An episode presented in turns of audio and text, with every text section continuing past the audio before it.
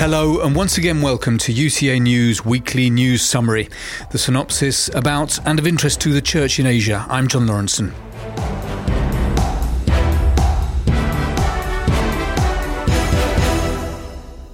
We start this week with Hong Kong, where Pope Francis has appointed Father Stephen Chow Sau-yan the Jesuit provincial superior in China, as its new bishop. The appointment on Monday was delayed for more than two years due to diplomatic sensibilities over China's communist regime.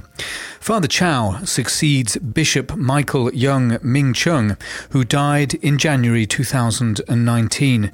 The 82 year old Cardinal John Tong Hon, retired Bishop of Hong Kong, has been leading the diocese as its apostolic administrator.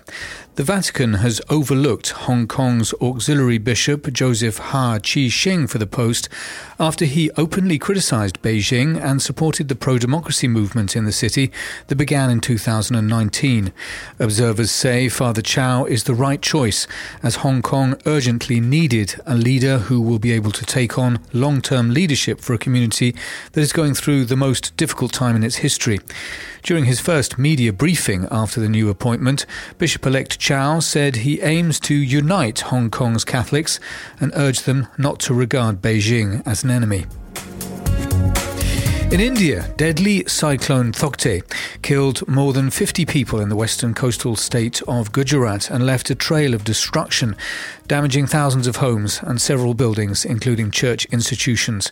High winds of up to 100 kilometers per hour battered 12 districts of the state on Tuesday, uprooting trees, electrical and telecommunication poles, and blowing roofs off several houses.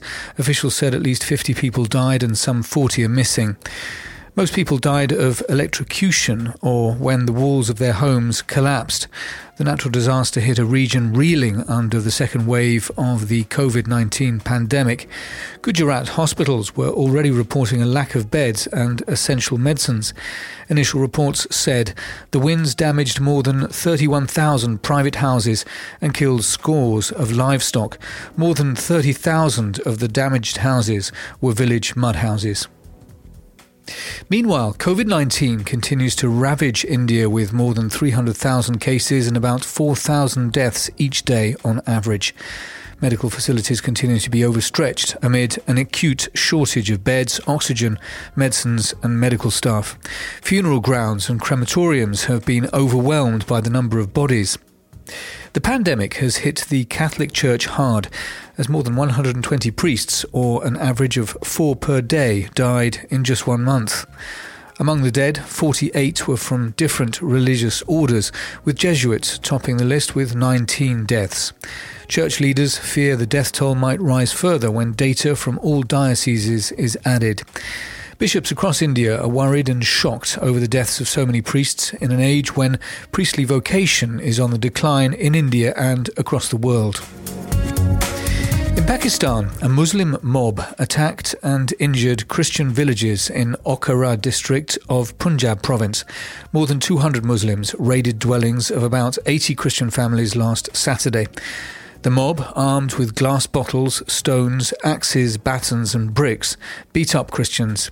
Some of the attackers used stepladders to climb the roofs and vandalized furniture. The attack continued for half an hour, leaving eight Christians with fractured bones. The violence followed an attack the previous day on Catholic youngsters at St Thomas Catholic Church in Chak 5, covered by Faisalabad Diocese. The boys were cleaning the church when a Muslim accused them of throwing dust on him. The boys were beaten and the houses of Christians were raided the next day. Father Khalid Rashid Asi, director of the Diocesan Commission for Harmony and Interfaith Dialogue in Faisalabad Diocese, termed the attack as an act of terrorism. In Islamic Pakistan, attacks on minority groups, including Christians, are common. More than 12 years after the end of a civil war, distrust remains among ethnic groups in Sri Lanka. Ethnic minority Tamils in northern parts of the country paid tributes on Tuesday to relatives, including priests who went missing or were killed during the war. On May the 18th, 2009, the government declared the end of a war with the LTTE, also known as the Tamil Tigers, after killing LTTE Supremo Velupillai Prabhakaran.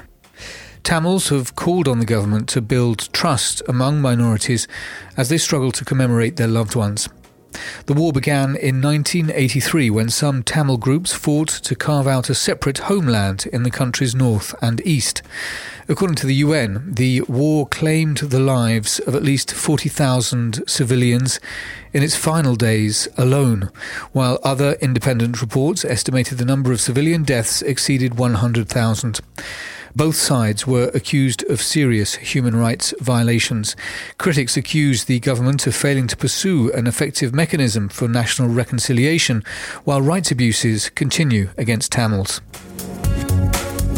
Police in Indonesia have arrested 53 people in connection with a bomb attack this March on a Catholic cathedral in Makassar, the capital of South Sulawesi province. Police said that 46 men and 7 women had been detained as suspects for their roles in the attacks on the Sacred Heart of Jesus Cathedral on Palm Sunday. A newly married couple belonging to the Islamic State affiliated JAD network carried out the attack, killing themselves and leaving at least 21 people injured. Indonesia has seen a rise of Islamic militancy in recent times, targeting Christians. On May the 11th, Islamic terrorists killed four Christians, including a Catholic, in central Sulawesi province. In 2018, three churches in the city of Surabaya were attacked by suicide bombers from the JAD network, leaving 28 people dead. In 2000, extremist group Jemaah Islamiyah carried out a spate of church bombings in capital Jakarta, Medan in Sumatra, and Batam in the Riau Islands. Jesuits in Catholic majority Philippines have begun a special year to mark the 500th anniversary of the conversion of their founder, St. Ignatius of Loyola, by launching a series of events to support their mission. Jesuit Communications will conduct a free screening of Ignacio de Loyola, a film about the life of the saint. They also launched a fundraising drive to help care for elderly and infirm Jesuits in the Philippines. On Thursday, Jesuits in Mindanao opened a nursery with 500 tree saplings to mark the 500th anniversary of the saint's conversion and the arrival of Christianity in the Philippines. Saint Ignatius of Loyola converted to Christianity after being wounded in the Battle of Pamplona while fighting for the Spanish against the French in 1521. He was seriously wounded when a cannonball shattered his leg. While recovering, Ignatius found religion in reading the Bible and about the lives of the saints. In the tiny Catholic nation of Timor Leste, the government has launched a special scholarship program for more than 900 students from disadvantaged families as part of efforts to provide equal educational opportunities and promote higher education. The program was launched on Monday through signing of a memorandum of understanding with the rectors of 15 public and private universities where the scholarship recipients will study. The government has allocated $1.5 million for the programme. The scholarships will be awarded by the Human Capital Development Fund in coordination with other related entities. Timor Leste is one of the poorest districts in the world and ranks 141 out of 187 countries in the United Nations Human Development Index 2020. Only about 13.7% of citizens aged 17 and above have higher education. The government of Thailand has come under fire from human rights groups after thousands of inmates in the country's notoriously overcrowded prisons were infected with COVID 19. At least 10,000 prisoners were found to be infected with the virus in recent days. On Monday, nearly 4,000 cases were reported among inmates at Chiang Mai Central Prison in northern Thailand. Close to 3,000 inmates had tested positive at Bangkok Remand Prison and the Central Women's Correctional Institute. Thailand's prisons, which house some 380,000 inmates, have cells packed well beyond their intended capacity. Experts say chronic overcrowding makes any attempt at social distancing a futile effort. New York based Human Rights Watch slammed the Thai government over violating international laws by neglecting health protections and care even during the COVID 19 outbreak.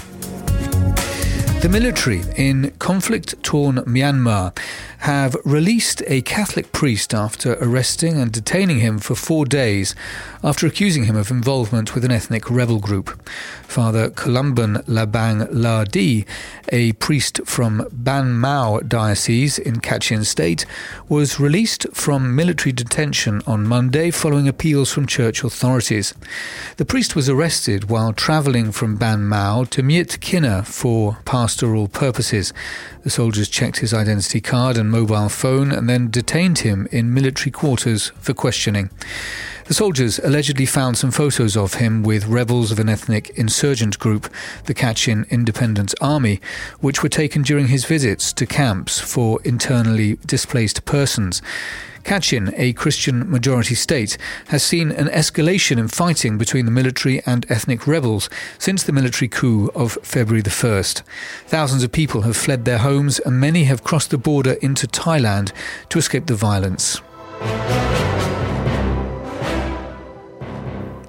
That's all we have time for this week. Join us next week, same time, but get everything as it happens on ucanews.com. Share this podcast link among your friends and relatives.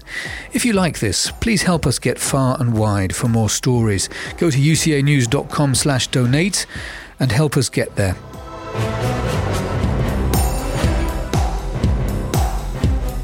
Today's producer was Binu Alex. Until next week, goodbye.